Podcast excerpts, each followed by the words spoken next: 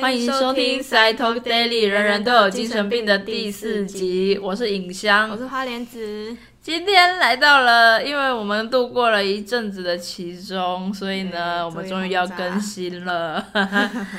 不好意思，久等了。然后花莲子最近还好吗？最近啊，最近很忙，真的很忙。对，我们两个都好忙。对，身为学生就是忙到被压课业压榨。好的，那我们本集的嘉宾呢是上上集当地的一位朋友，对他是一名社会工作师，让我们欢迎他的登场，大可，欢迎大可耶 Hello，各位听众朋友，大家好，我是大可。你好，谢谢大可愿意邀请我们，我们也有上大可他自己在经营的 podcast 的频道。对我也很开心，很荣幸啦，很荣幸可以邀请到你们，真的。对，好的。大可最近都在忙什么呢？就是因为最近年末了嘛，所以我自己的行动工作也差不多到一个阶段了，就开始放寒假的概念。因为十二月跟一月，很多政府单位或者是一些社服单位都要做那个结束年终结束的核销，所以就不太会再邀请讲师来讲课，所以我就算开始放寒假了。哎，对，哦，放了寒假，好的，赞。好。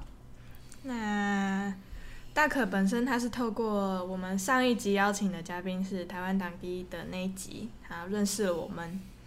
那他跟党第一那边有一些共通点，就是大可本身是在从事社工相关的工作，嗯，那他是面对呃儿少去处理儿少跟家庭的问题。那你可以大概跟我们分享一下你的工作的内容吗？嗯，过去的工作内容比较多都是陪伴儿少跟家庭啊。然后我跟当地的共通点，我不太知道是什么。就是呃，因为他也是从事跟去怎么样去帮助人，因为当地之前是护理师嘛，对。对对他之前是护理师，然后他在之前是在精神病房。嗯，对当护理师，对，然后我也是，我们都是助人工作啦，共同点应该算这个。然后我自己之前以前在儿少跟家庭的领域，主要做两件事情，一个是经济辅助的业务，做了三年，然后那时候就是主要帮助一些弱势的经济弱势的家庭进行所谓的脱贫的服务，然后每个月给他们固定的就是辅助金。对，是由那个社会大众的募款募款哦对，然后给予他们辅助金，然后后面最后一年是做寄养，对，寄养少年或寄养儿童的服务，主要是接受到可能家里面有一些呃家暴啊，或者是受性可能受性侵或是性剥削的小朋友啊，他们得要离开他们的原生家庭，然后我们就把他安置到另外一个类家庭的。地方就是他们可能那个新的地方也是把也是一个家庭，可是他们可能他们家的小孩长大了，所以他们家可能小朋友去外地念书啊，然后家里多出了一些空间，可以接待新的小朋友来住，对，然后成为寄养的爸爸妈妈，然后我是服务他们这一群人这样子，这种家庭应该不好找吧？不好找啊，因为他们需要经过很严格的申请手续，因为我们要确定这个照顾这些小孩的人不会成为二次伤害这些小孩的人。所以他们是主动申请的吗？对对对，他们是主动来找我们申请的，这样，是。那你们会主动去找吗？会啊，我们也会，我们会应该是这样说，我们会不断的去不同的地方做招募跟宣传，来让更多人知道说，你如果家里有空位，然后你心有余力，欢迎你打开你的家门来去照顾这些社会上受伤的孩子。对，嗯，了解。好，那那你过去有看到你跟我们呃告诉我们说你是做经济辅助嗯，对的工作，是也包括寄养儿少是吗？对，就是刚刚说的经济辅助跟寄养儿少，就是这个。对对对，就是这两个方面的工作。所以主要服务的会是儿童青少年，也会服务他们的家长。嗯，对，所以我的工作算是整个家庭里面会遇到的事情，我都会帮忙啦。对对对，那嗯，你们很常会跟一些家长、小孩做家族治疗吗？我们社工不太讲家族治疗，但我们会做家族会谈。对，所谓的治疗跟会谈的不同，有的时候就会是呃，治疗的感觉好像比较是我们会为了要 cure 什么。哦就是好像他家里有问题、有病、有什么，所以他需要被 cure。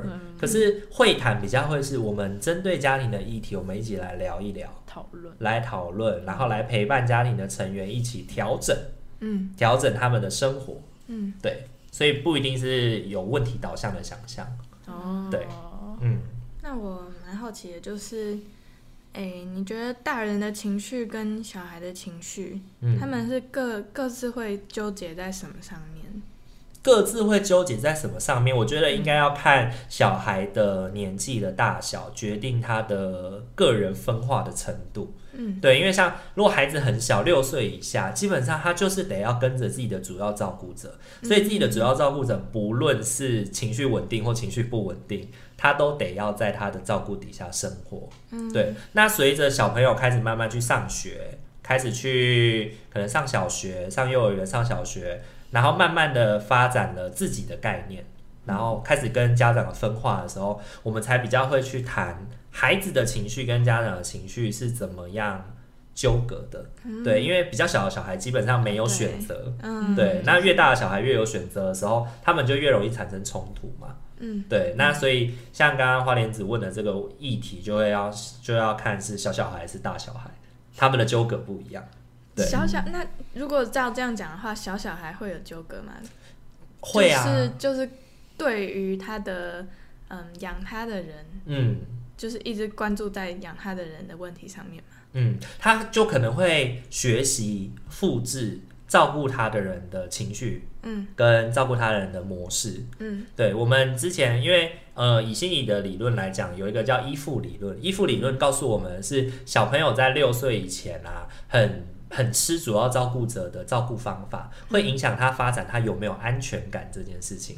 比如说，你的主要照顾者假设是爸爸好了，然后爸爸的情绪不稳定，今天你哭就抱你，安抚你，OK，你感觉到安全感嘛？然后你以后就学到说，人家哭，你抱他，安抚他，可以让他好一点。可是某一天他爸爸情绪不好，你哭，他赏你两巴掌，嗯，然后就吓一跳，嗯，昨天是抱我，今天是赏我两巴掌，怎么回事？对，然后就小朋友就开始产生矛盾，嗯，所以我可以哭吗？还是我不能哭？对，那我别人哭了，我要赏他两巴掌还是抱他？然后就开始矛盾。嗯对，那长大之后，这个小孩也会也会出现跟爸爸一样情绪两极的，有可能会出现跟爸爸一样情绪两极的状态。可能以后他长大了以后，他成为了别人的父亲、别人的母亲的时候，他的小孩哭，嗯，他今天情绪不好，就赏他两巴掌。所以他即便知道这是不好的行为，他嗯他可能会有那个对他可能社会化之后知道我不应该赏他两巴掌，可是他小时候的深刻的记忆就是我心情不好，小孩哭，我就是赏他两巴掌这件事情。对，哇，不然大人什么举动对小孩都很 对。对很有会有很大的影响啦。对，是。那这种小孩差不多呃进展到差不多青少年吧，嗯就开始会分化嘛。嗯，其实应该这样说，青少年的阶段就会产生两个拉扯的力量，一个是从小照顾他长大的家庭，嗯，然后另外一个是他的同才团体，对他在学校的这群人，因为他们主要的社会化场域就会分成有家里跟学校两个地方，所以这两个地方的观念都会对他造成很大的影响跟冲突。那尤其是学校，因为青少年大多数的时间都待在学校，待在家里跟爸妈相处的时间反而不多了。嗯，对，所以呢，这段时间青少年就会开始跟爸妈产生比较多的冲突。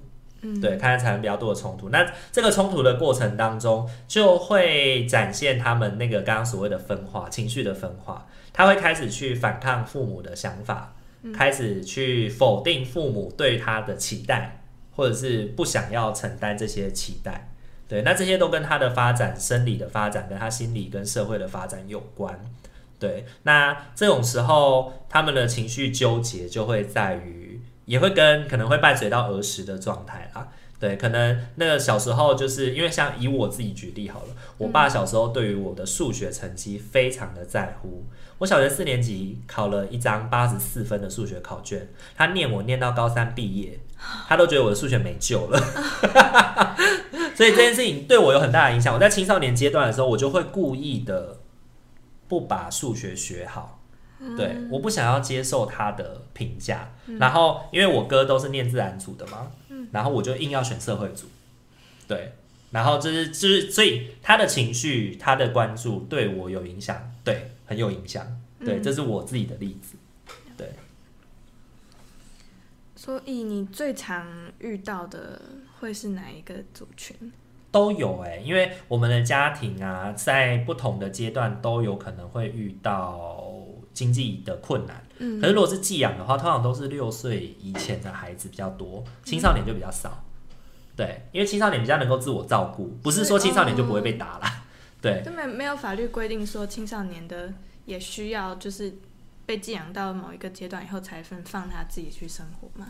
呃，有啊，有啊，有啊，也是有，只是因为青少年他们自我照顾的能力比较好，他会自己洗澡，自己去上学，自己做什么，所以他们基本上比较多会考量把他安置到一个安置的机构里。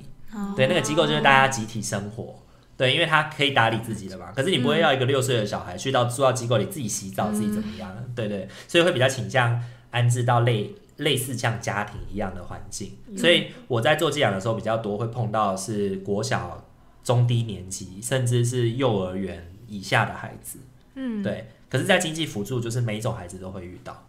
对，我之前住院遇到一个国三生，嗯，对他就是从小没有父母，然后就是一直在各种寄养家庭生活。然后那一次他他也出现在医院，是因为他那个寄养家庭的父母不要他了，对，然后就被送去精神科病房里面就一起住。然后再等那个等社公司跟他讲说有机构找到机构可以给他住，他才会再被放出去。嗯哼，对，嗯哼哼。所以他主诉是说他的寄养爸爸妈妈不要他了。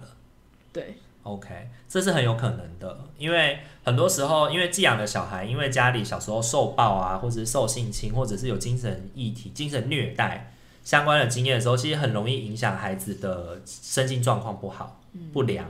那这个身心状况会反映在他们的小家族的生活里面，比如说很多这样小孩就会明明已经九岁、十岁了，还是尿床，对，对，然后明明已经明明住进来以后也喜欢这样爸爸妈妈，可是他也不缺东西，但是他就是会偷东西，对，这些就是他原生家庭给他带来的禁锢，对，那有一些有一些我听过比较可怕的是会攻击这样爸爸妈妈。睡觉的时候梦游，对，攻击寄养爸爸妈妈，对，所以寄养爸爸妈妈很害怕，所以最终不得已的放弃了孩子。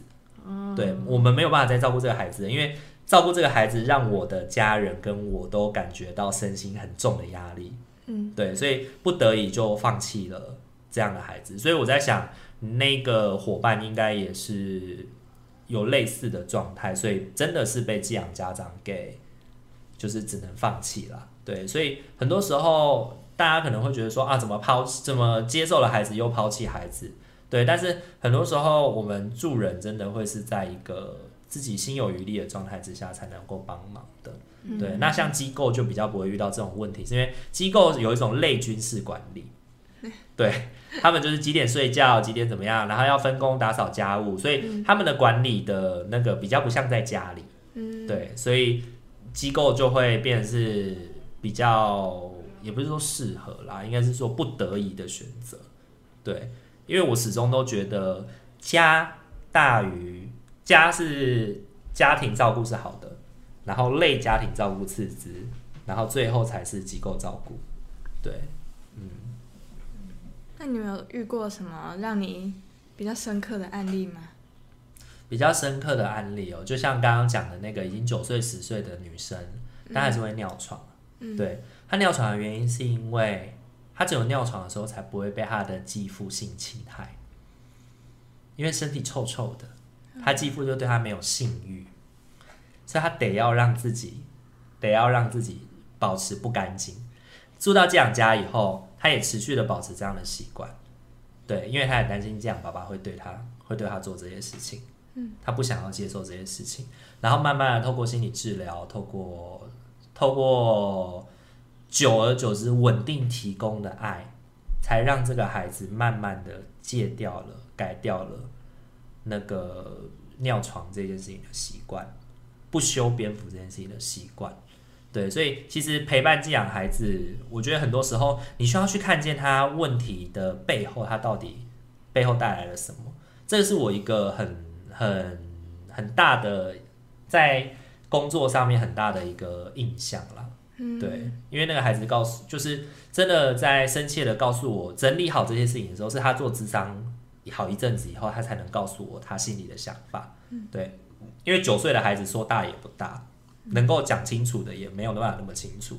对，那算是我应该暂时想到最深刻的一个例子吧。嗯，对那你做这样的工作，嗯应该会遇到很多就是冲突。嗯哼。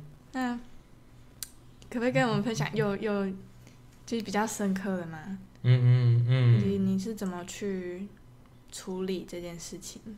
嗯，我呃深刻有几种。对，那嗯我觉得呃对我来说啦，我始终都在社会工作的过程，跟小朋友、跟家长的互动过程当中，多数时候会为他们的坚强而感动，然后也会触动我，就是他们的生命里面有很多的不堪，然后这个社会对他们有很多的不公平，然后有很多歧视，但是他们仍然把自己照顾得这么好，这是我为他们很感动的地方。但是也曾经有被个案伤害过。嗯嗯对，有一个我有一个个案的，有一个妈妈，有一个妈妈，她是重郁症的妈妈，那她长期会因为长期会因为没有办法稳定工作，因为她身体不舒服，她就是呃发病的时候，或者是吃药副作用的关系，会让她其实没办法久站，没办法久坐，也没办法体力支撑她完成四个小时的工作。可能他连不要讲八个小时，他连半天的四个小时工作，他都没有办法稳定的做。然后呢，后来因为他的小朋友其实慢慢长大了，那慢慢长大开始可以去工作了以后，我们这边就要结束结束服务了。对，因为小朋友长大了，开始可以为自己家里带来一些经济收入了，所以经济辅助要停掉。那因为那次跟他谈这个停掉的时候，他就有很多的焦虑，他就有很多的焦虑。他知道他的理性告诉他说，小孩长大了可以赚钱了，所以我们不我们不不需要或者是不能够。再接受社会大众的帮忙了，我们应该要自己站起来。他理性是知道这件事情的，但是他的感性就是会有很多的情绪。那因为我可以同理他他这样的状态，所以他有这样的情绪，我觉得我可以理解。可是他后来做出的行为会让我感到非常的害怕，因为这件事情真实的伤害到了我。就是他会去跟我的主管说我性骚扰他，我甚至我会有对他有性暗示，对，可是。我们一般像一般社会大众，如果是一个单亲的女性跟一个男性的社工，那那个单然后社工跟案主对服务的对象，那服务的对象去控诉一个男性社工对他性骚扰，对他有性暗示的话语的时候，其实我是百口莫辩的，对，而且我们常常访视都是一对一，嗯对，甚至是比如说我去访视的时候，那个家里面就是只有那个妈妈跟我两个人，对。所以我们在那个房，我们在那个客厅谈了什么，说了什么，就是说真的，我我们各执一词的时候，这个社会会相信他比较多。对这件事情让我觉得很害怕。嗯，对，但是我觉得，而且那个妈妈后来还蛮恐怖的是，她会一边打电话跟我说，呃，大可，我觉得你就是践踏弱势的自尊啊，你就是你就是要逼死我们全家啊什么的。然后挂了电话，把我弄得很生气，我就是情绪很激动。我说：“妈妈，你怎么可以这样说？我并没有这样子，我没有说过你说的这种话。”然后呢，挂了电话以后，再打电话跟我的督导说：“呃，老师都对我们很凶，你刚刚有听到吗？我刚刚跟他讲完电话，他很凶的骂我。然后我督导就在后面，因为他有感受到我情绪很激动，因为我整个人都在颤抖。然后呢，他又马上再接到那个妈妈的电话，跟他哭诉说我很凶。然后我就。哦天哪！那算是我在社工生涯当中唯一一次对于服务案主感到害怕的一个经验。然后刚好那个服务的案主的对象，他的精神状况也不太稳定。嗯，对，嗯，这是我印象深刻的一个服务经验。对，很可怕。很可怕。那那你后来怎么走出来的啊？后来我就我就开始启动自保机制啦。就是我以后去访视的时候，我一定跟他约在他们家附近的 Seven 全家之类的公开场合，嗯，对，不会就是当他要控诉我一些什么的时候，有人会看到我其实没有做这些事情，嗯，对。然后另一件事情就是我去跟他访谈了什么，我会巨细靡遗的把我们的内容写下来，嗯，对，避免他呃，就是当未来他要回来去。对我做一些不实指控的时候，我可以很稳定的陈述我的状态，不要被他激起情绪。嗯对。然后第三件事情是，我会跟我的督导定期的沟通，我跟他的互动状况，让我的督导确保知道我的想法，跟我跟这个妈妈的互动状况怎么样。所以后来我的督导是相信我的，对，他是相信我没有做这些事情的。对。然后因为那个妈妈就是后来情绪比较稳定了以后，他就。没有跟我的督导继续做这样的的那个说说我性骚扰他或是什么这样的话了，对，然后就是所以督导就有相信啦，对，就是千万幸万幸这件事情就这样过了，也算让我有一个学习啦，就是身为一个男性到单亲妈妈家里去访视的时候，我们应该要怎么样保护我们的案主也保护自己，对，嗯嗯，哦，这真的是很。我觉得好困难的一件事情，真的，真的不容易耶。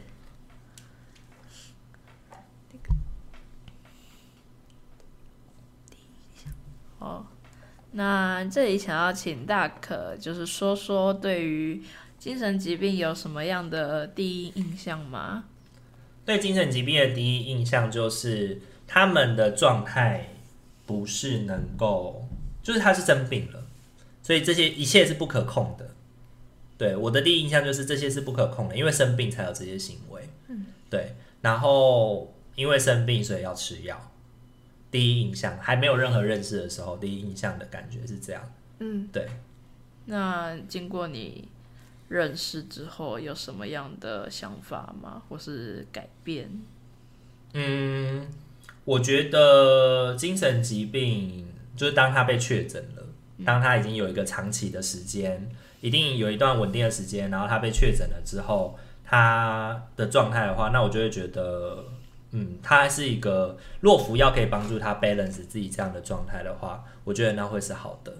然后我也比较不会去想的是，呃，我没有办法像我没有办法像有就是那个满城尽带黄金甲里面不是那个那个国王讲的吗？有病就要吃药。我没有办法像很多人理直气壮的跟人家说你有病就要吃药，对，因为我觉得一个人选择用什么方式来面对他的生命或他的生活，他背后有很多的脉络。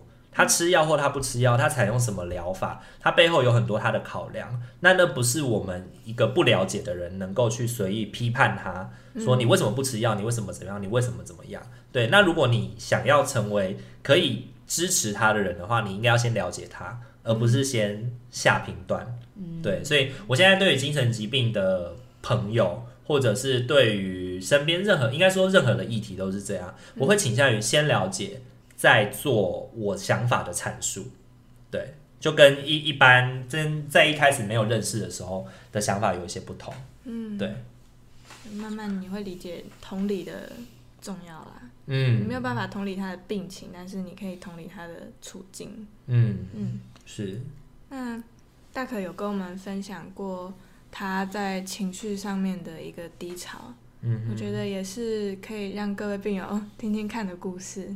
OK，你是说那个就是那个线的旁边吗？对对对，是因为呃，其实我自己在我自己那个时候是在工作上面，并没有那么的。说真的，在从事社会工作的过程当中，让我感到情绪低落，或者是让我感到我自己没办法再支持下去的，都不是我服务的对象。嗯，都是 不是都是，对有一部分是来自于我的同事，有一部分是来自我的同事。可能大家对于社工的想象都是大家都很温暖，大家都很棒，大家都很互相帮助。但是实际上，很多时候，当你的服务跟绩效，你的服务跟彼此之间就是开始产生说，哦，花莲子比较优秀，可能比大可比较没有那么优秀，这种竞争感的时候，嗯，那就不是那么温暖了。对你，们社工工作也有绩效问题，我觉得什么东西都会要讲绩效，因为他们没办法好好的去评价哪一个社工的工作能力是比较好的时候，他们就会想办法用 KPI、用绩效来去评断每一个社工应该得到什么职等。对，比如说你是甲，你是优，你是乙这样子。哦，对，所以我觉得这些事情默默的都会让很多人开始产生竞争心态啦。那我觉得竞争心态如果是成熟的，如果是正向的，就会是互相激励，怎么样可以更好。但是如果是负向的，就会是你干嘛做那么多？你做那么多，还不是就是为了要拿到更好的绩效，所以要扯你后腿，要扯你一把，对。然后那个时候的状态是，大家表面上一团和气，但私底下暗潮汹涌。那你就想，任何一个想要出头的人，就会被打下来。对，然后那个打是真的，就是我我那时候用了一个句一句话叫做“以爱为名的扼杀”。对他都大家都会表面上对你好像很好，但私底下就会在群组里面抱怨啊，或者是什么的。对，然后或者是私底下就会在群组用一些小伎俩来让你的主管觉得你的能力不好。对，然后那样的状态之下，就让我开始慢慢不相信人。嗯，然后也会那那阵子就慢慢的累积，然后到某一天的某一天早上的时候就发作了，我就爆掉了。那天早上我记得很清楚，是我去上班，然后我准备坐下来，在因为我们八点上班嘛，然后八点之前。我们就会，我会先吃完早餐，然后八点准时上班这样子。然后呢，要准备吃，就是准备吃早餐的时候，我看到我桌面上有一个纸条，然后就是有一个有一个同事，有一个同事因为看不过去了，所以他偷偷告诉我，他要告诉我说哪个同事跟哪个同事在你的在你不在的时候去跟主管说你怎么样怎么样怎么样，然后就是都黑，就是发黑函呐。就说你出去访视的时候根本就没有去访视，都是在偷懒啊，跑回家就是跑回家睡觉啊，还是什么的，有的没有的，讲一些他们也没有证据的话，对。然后所以那我就想到说那一阵子为什么我去访视的时候，那个家庭的电话会响，然后会说要找我，对。然后我就想说，诶，如果你要找我，为什么你不打我的电话？你为什么要找？你为什么要打家庭的电话？对，比如说我今天去花莲子家访视，然后你要找我，那你应该是打我的电话告诉我有什么事情嘛？不是，他是打花莲子家的电话，然后要找我。对我后来才发现，因为他们是要确定我是不是在花莲子家。对，然后就是，所以这件事情让我觉得好恐慌。那时候我整个人头皮发麻，哎，这群人到底在干嘛？嗯，然后那时候我就我自己，我刚刚在录录开录之前，我就跟他们。分享是，我就觉得自己好像站在那个即将陷入恐慌的边缘了。然后我知道，如果我现在我放任他去了，我就会极尽的恐慌下去了，我就回不来了。对，然后那个时候我就把我我的早餐吃了两口，我就去厕所全部把它吐掉。然后我待在厕所哭了一个多小时。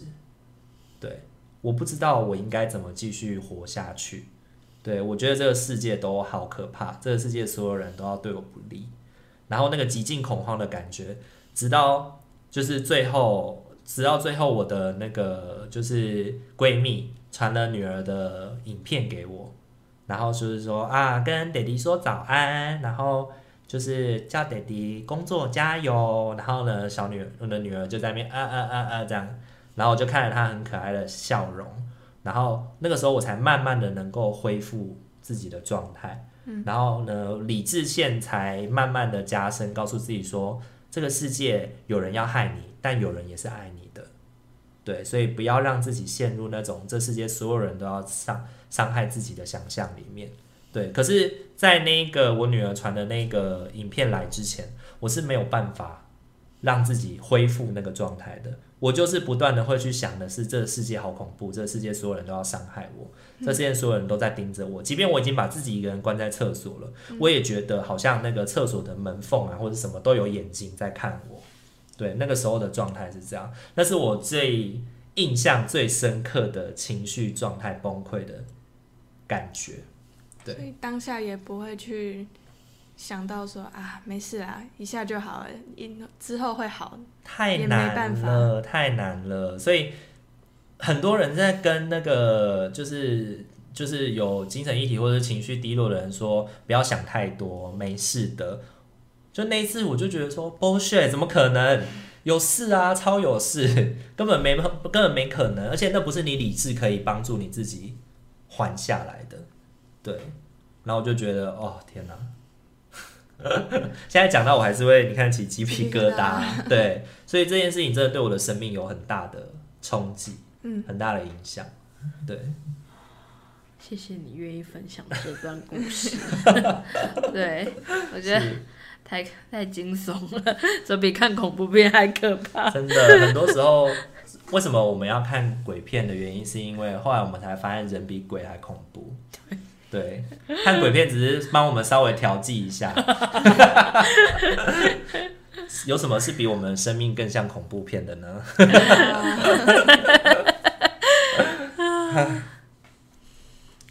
你刚刚感触应该很大吧？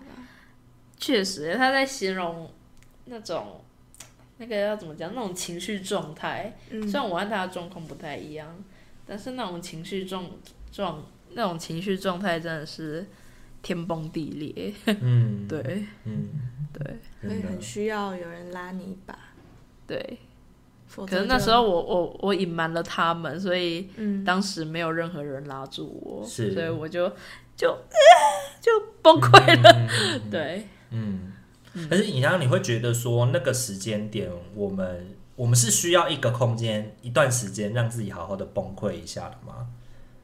我会耶，我后来会觉得，嗯，然后崩溃完以后，再让有人就是好了，哭够了，把你拉起来的那个对对感觉，对。是，对啊对啊，嗯，我们都需要时间跟空间悲伤，是啊，对对，是，所以能哭的时候就尽量哭，嗯，对，把握可以哭的时光。哭不是懦弱，哭是你自己的大脑还有你的情绪在调节你自己，嗯，对。然后，嗯，反正可以卡。你觉得你这份工作有为你带来什么改变吗？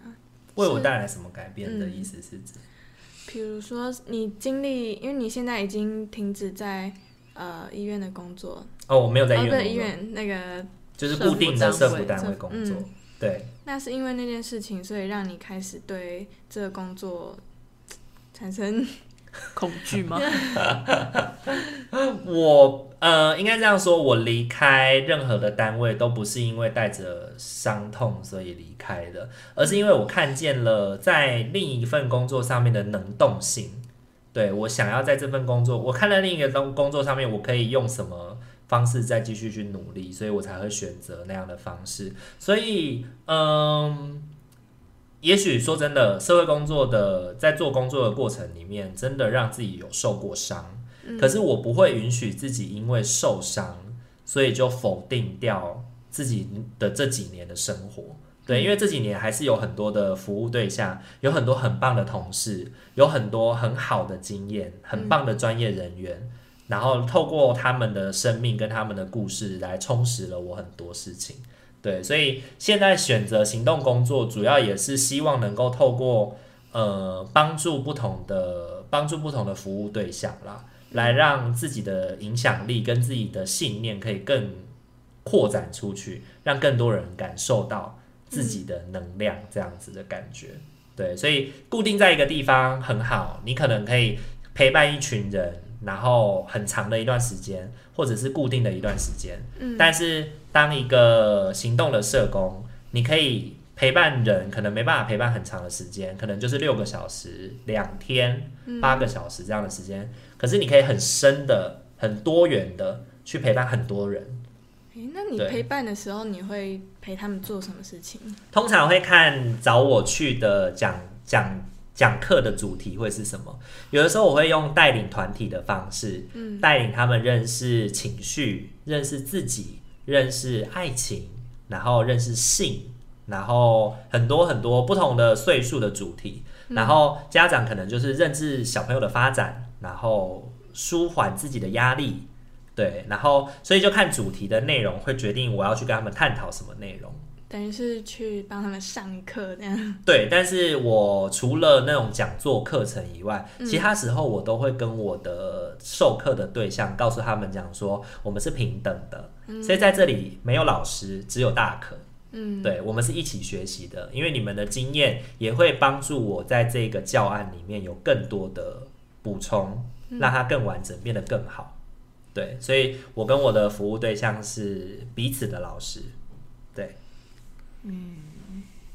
我觉得我跟影香也是，因为其实就认识这么久以来，我们真的是互相陪伴。因为我有好几次也是把我自己家里的状况，我也不知道找谁讲。嗯，那刚好他也在跟我分享我的心事，那我就会很自然而然的也想要跟他说说我现在的心情。嗯嗯，然后影香是个成熟的人呐、不能一边讲一边拍他可以的肩给我很多很像大人的那种回复，我觉得蛮安慰的。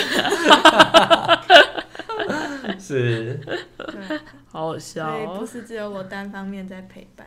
嗯，对啊，关系都是互动的啦。嗯，对啊，两个人的关系要能够维持下去，一定都有他们的平衡。嗯，对，是啊，嗯，啊，我们好像都问完嘞。对呀、那有没有是特别想针对我有什么在额外的了解吗？诶、你陪伴呃，应该说你去服务了这么多的家庭，你觉得大家综合下来，他们最需要的东西是什么？最需要的东西是什么？比如说，我觉得不同的业态不一样的，有不一样的需求。像很多人觉得说，经济辅助的家庭最需要的其实是就是经济辅助，连他们自己都觉得自己需要的是经济辅助。嗯可是我自己在工作的过程当中，我发现经济辅助只是我们进到他们家的合理的理由。对嗯但更多的时候，他们需要的是有人陪伴。比如说，一个单亲的妈妈，她其实也是你说她自己照顾小孩很厉害，可是她也是第一次遇到小孩长大这件事情。嗯，对，所以当他遇到人的时，当她遇到小孩的问题的时候，他没有人可以讨论。那社工会成为一个固定来到他们家的人，就会成为他的伙伴，可以跟他讨论很多事情。嗯那对这个社工来说，你说，诶，可能以我来说好了，我那时候都没有生养，我没有照顾小孩的经验，没有实际有自己的小孩。那可能有人就会问我说，诶，那寄寄社工你自己又没有生小孩，你要怎么教我怎么陪伴孩子？我就说，对我没有生小孩，但是我有很多很多的家长，很多很多的家庭，所以我在这个家庭里面学习到了怎么陪伴六岁的孩子。到那个家庭里面，我就可以告诉另外一个家长，哦，别人是怎么陪伴六岁的小孩的。然后我的专业也告诉我，六岁的小孩需要什么。嗯，对，然后我们就透过这个过程当中，其实慢慢会发现，家长其实需要的是陪伴。嗯，对，然后经济辅助反而变成是就是一个 bonus，对，然后寄养的话，我觉得寄养就更单纯了，因为我觉得因为寄养的孩子都是六岁左右的孩子，那我觉得六岁以前的孩子，我告诉我的寄养家庭，你们需要给他的就是稳定不会改变的爱。对，你们要让他相信这个世界上是有人会稳定的爱你的，不论你做什么事情，你很你做很坏的事情，你做你做很很让人感到麻烦的事情，呃，有人对你的爱是不会变的，他会教你，他会骂你，但那并不代表他不爱你。嗯，对，呃，让让小孩相信这件事情，在寄养当中让小孩相信这件事情，是我觉得呃他们最需要的。对，因为很多时候，慢慢的孩子感受到你稳定而稳定而不会改变的爱的时候，很多他刚开始住进来的时候发生的问题，嗯，就会有所缓解跟有所调整。那当然，有些事情还是需要像是职场心理师或者是个别的会谈、长期的个别会谈来帮忙的，这这也是必然需要的啦。可是我觉得在家庭端、在社工端提供服务的时候，我会还蛮在意，或者是蛮想要跟我的家长沟通这个部分的。嗯对，因为有的时候爱真的是会用尽的、我们对自己的小孩、对自己身边，甚至是自己的伴侣，嗯，都有可能会有时候很讨厌他、很不爱他了。然后你要他稳定的去爱一个寄养的小朋友，可能真的是困难的。对这是一种爱到疲乏的感觉吗？嗯，就是应该是这样说，这种稳定的爱啊，这种稳定而那个过程爱，有的时候不人性。不人性，对，就是我们对谁都会有疲累的时候嘛。即便我们再爱的人，你一天二十四个小时都要跟他相处在一起，你也会觉得累，也会觉得烦。对，那我们要怎么去要求我们的寄养爸爸妈妈无时无刻的爱孩子？所以我不会让他们，我会我的功能不会是呃不断的提醒他们你要无时无刻爱孩子，我的功能是比他是当他们感到这个爱疲乏的时候，来告诉我。我怎么跟他一起讨论出方法来让这个爱可以延续下去，或者是允许他们，或是告诉他们，其实你可以不用那么累，让自己稍微休息一下，孩子不会怪你的。对，所以你可以，你可以心情低落，你也可以，你也可以在孩子犯错的时候骂他，对，但是那个骂他是基于对他好，而不是对他人身攻击的骂他，对，嗯，然后慢慢家长就会找到调试的方式，去可以给予孩子一定限度的照顾跟关爱，但又不会让自己 burn out，嗯，对的状况，对。哦可是会不会有很多家长在为了你好嗯，这个方面，就是做的太超过？会啊，对，很多时候，家长所谓的为了你好，不一定是真的对小朋友好。嗯，比如说小朋友就是有智能障碍，然后一直逼他念书，一直逼他考试就要考一百分。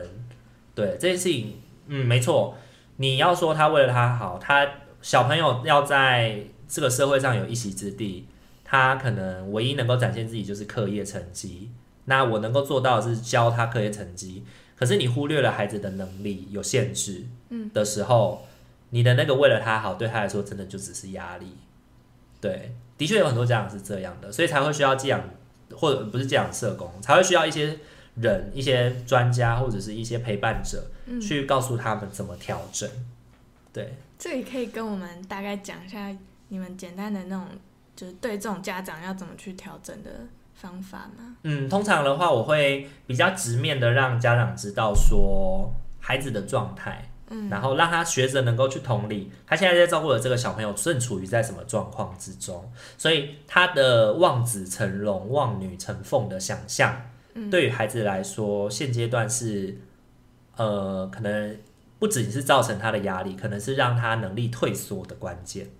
对，比如说以前可能有一个家长就不断的告诉我说，小朋友都不会，小朋友都就是那个尿床的小孩了，小朋友就是会一直尿床。嗯，那我每天都在帮他洗床单，每天都在帮他换床单，然后换床垫、换床单，然后我任劳任怨啊，我也是洗。可是他到底什么时候才会不尿床？对，然后他就是针对他尿床的这个问题就很头痛。嗯，他就说小朋友怎么样都 OK，但他就是会一直尿床。对，然后我就说，诶、妈妈，那我们来，就是说，他就说我教他好几次，晚上就是不要喝水，我也是禁止他喝水，然后让他叫他半夜每两个小时叫他起来尿尿，然后他还是会尿床。对，然后我就说，诶，那妈妈，我们是不是就要想想看这件事情可能跟教育没有关系？对，所以你不断的逼他半半夜每两个小时叫他起来，他也不会改变这件事情。他有没有可能是其他的问题？所以我们就开始引导家长去调整他的想法。哦，这个孩子是因为发生了什么事情，所以才这样。嗯，他不是学不会，所以他要这样。对，所以后来我们就也没合了智商，没合了协协助亲亲子的协助，然后来帮助，然后智商师跟智商师也陪伴家长，告诉家长说怎么样陪伴这样的小孩。比如说，你要让他半夜不要尿尿，反而不是把他叫起床，而是你要让他感受到是你在这里是安全的。嗯，对。那最后小朋友慢慢的感受到家长对他的那个安全感的建立，这件事情就缓解了。就慢慢就透过家长的方式，所以小朋友也可以改掉他的那个坏习惯，就例如尿床嘛。对，就调整了他自己的习惯了，因为、嗯呃这件事情真的是要跟他生活在一起的人才有办法帮忙他的。嗯，对，嗯，所以有的时候可能爸爸妈妈自己会没有注意到说他的的孩子会有什么偏差的情况，情况可能是自己的行为造成的。嗯，可能源自于什么？对，这个很难自觉吧？很难啊，真的很难。可是我觉得最重要的提醒就是，当孩子发生问题，或者当孩子发生你心里面认为的问题的时候，你不妨先停下来问问自己：我做了什么，所以他发生这件事？嗯，不是要怪谁，而是我们要找找找到问题的源头，或者是找到可能性。对，因为有的时候不断的怪罪孩子怎么不会这个，怎么不会那个，很多时候让他们不会这个不会那个的人是我们。嗯，对，嗯，那如果我们始终没有看到自己可能的伤害或可能的问题的话，那对他们来说，就是永远都不会有改变的可能。哇，嗯，大家 偶尔想一下。对，那回到我们的精神疾病主题，嗯，大可有没有除了刚刚说到那个重郁症的妈妈以外，还有遇到过相关的精神疾病的案例吗？精神疾病的案例其实有，其实有，只是因为在呃做经济辅助的时候，很多时候呃经济辅助弱势的家长，很多是因为精神的状态，嗯，所以没有办法稳定就业，然后又是单亲，所以他们的经济的状况就会比较弱势。对，然后很有的时候我会觉得自己在跟精神一体的家长，然后他们体弱，因为精神一体而体弱这件事情，跟他们在讨论他们的自立计划的时候，就自己站起来这个计划的时候，会有一种无力，我很担心会是成为压迫他们的人。对，我们会，因为我们会想要跟家长讨论说，怎么样的工作合适于他，怎么样的方法可以让他能够稳定的就业。可是这个稳定就业，可能他连照顾自己的身体都很难了。他能够让自己维持每天可以早上起来帮孩子准备一餐，然后再去睡，对这件事情都很难了。然后当我在因为我的职责所在，我要陪他讨论他的工作议题的时候，我就会觉得有点逼迫他们。嗯，对，但是呃，还是要有些进度。对，所以我觉得有点拉扯，这是我很多时候最大的拉扯。然后有一次有一个家长就打电话跟我说，他要结束他自己，对，因为他又被他儿子打了什么的。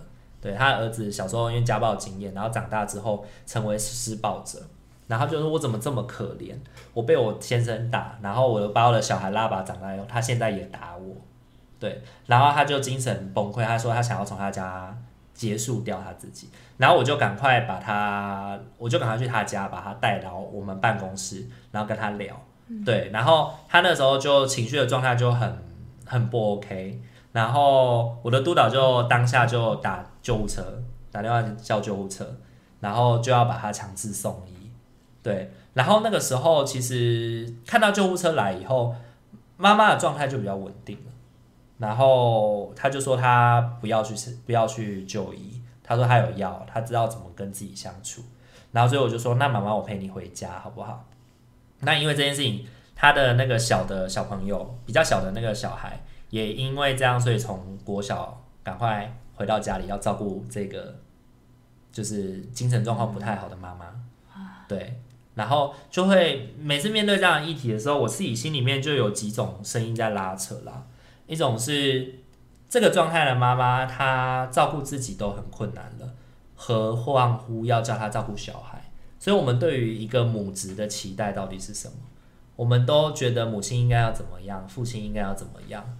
但是如果他连自己的，他连自己活下来这件事情都是一件辛苦的，那我们要要求他什么？OK，然后因为他这样的状态，小的那个小孩从小就开始负担要照顾他的责任。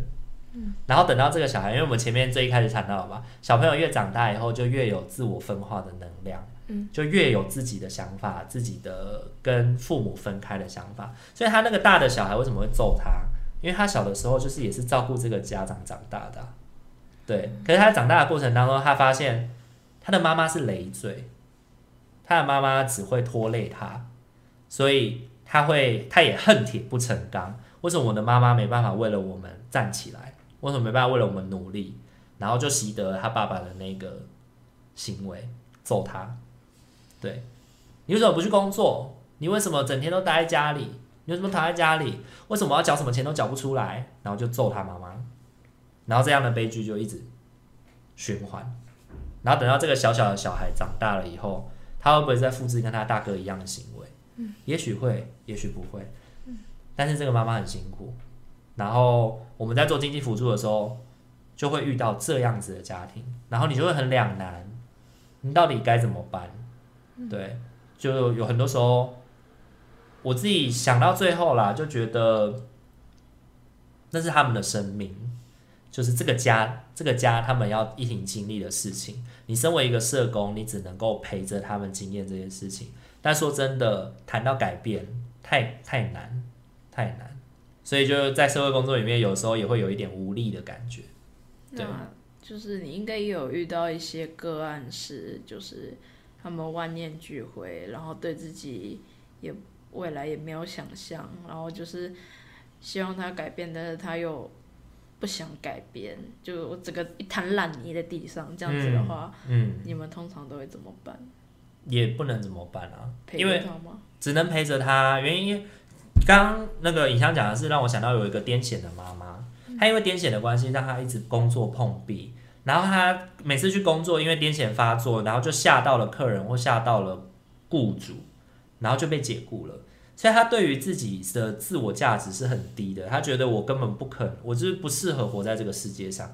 可是她的她的小朋友是很依赖她的，很需要她的，对。然后面对这样子的状态，我是很多时候真的是无力的，只能够陪着他，然后告诉他说：“那妈妈，我们先不找工作了，好不好？”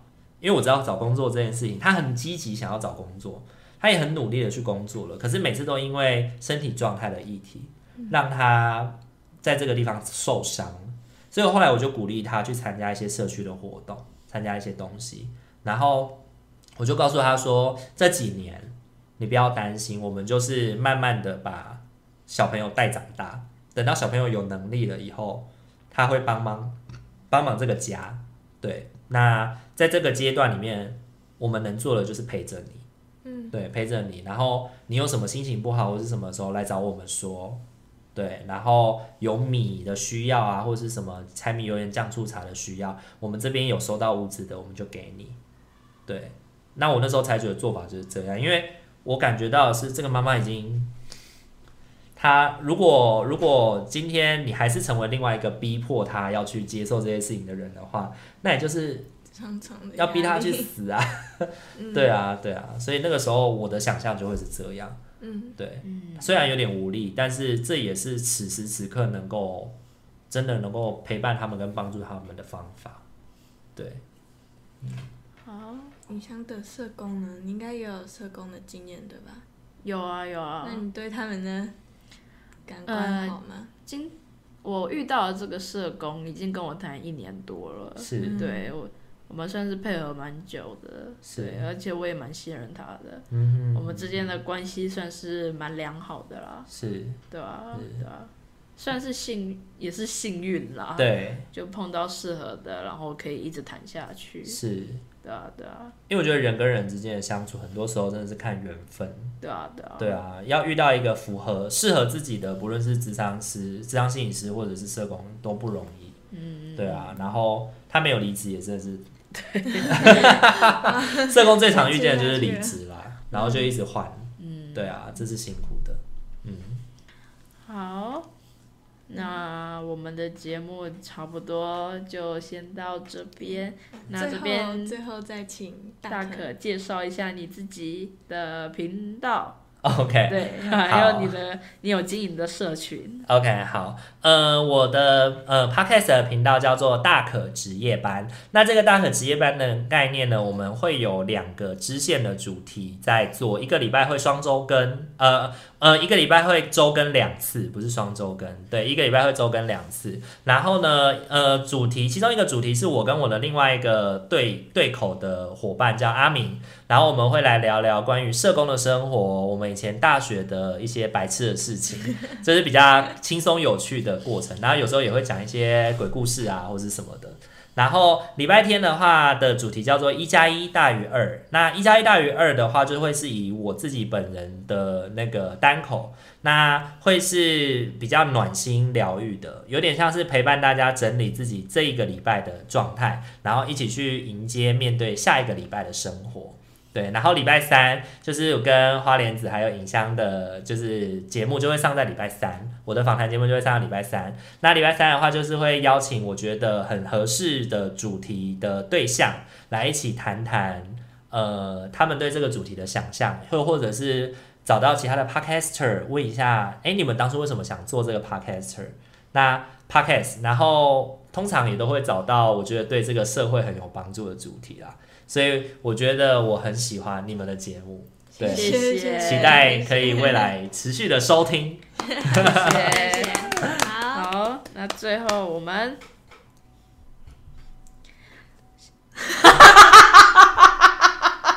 他们很可爱，他们会一起数三二一。等一下，不行，再一次。好了，这里是赛通 Daily，人人都有精神病。傻眼。这里是赛通 Daily，人人都有精神病。我是尹香，我是花莲子。我们下次见。我们下次见，拜拜。拜拜。哈哈哈哈哈！要几次、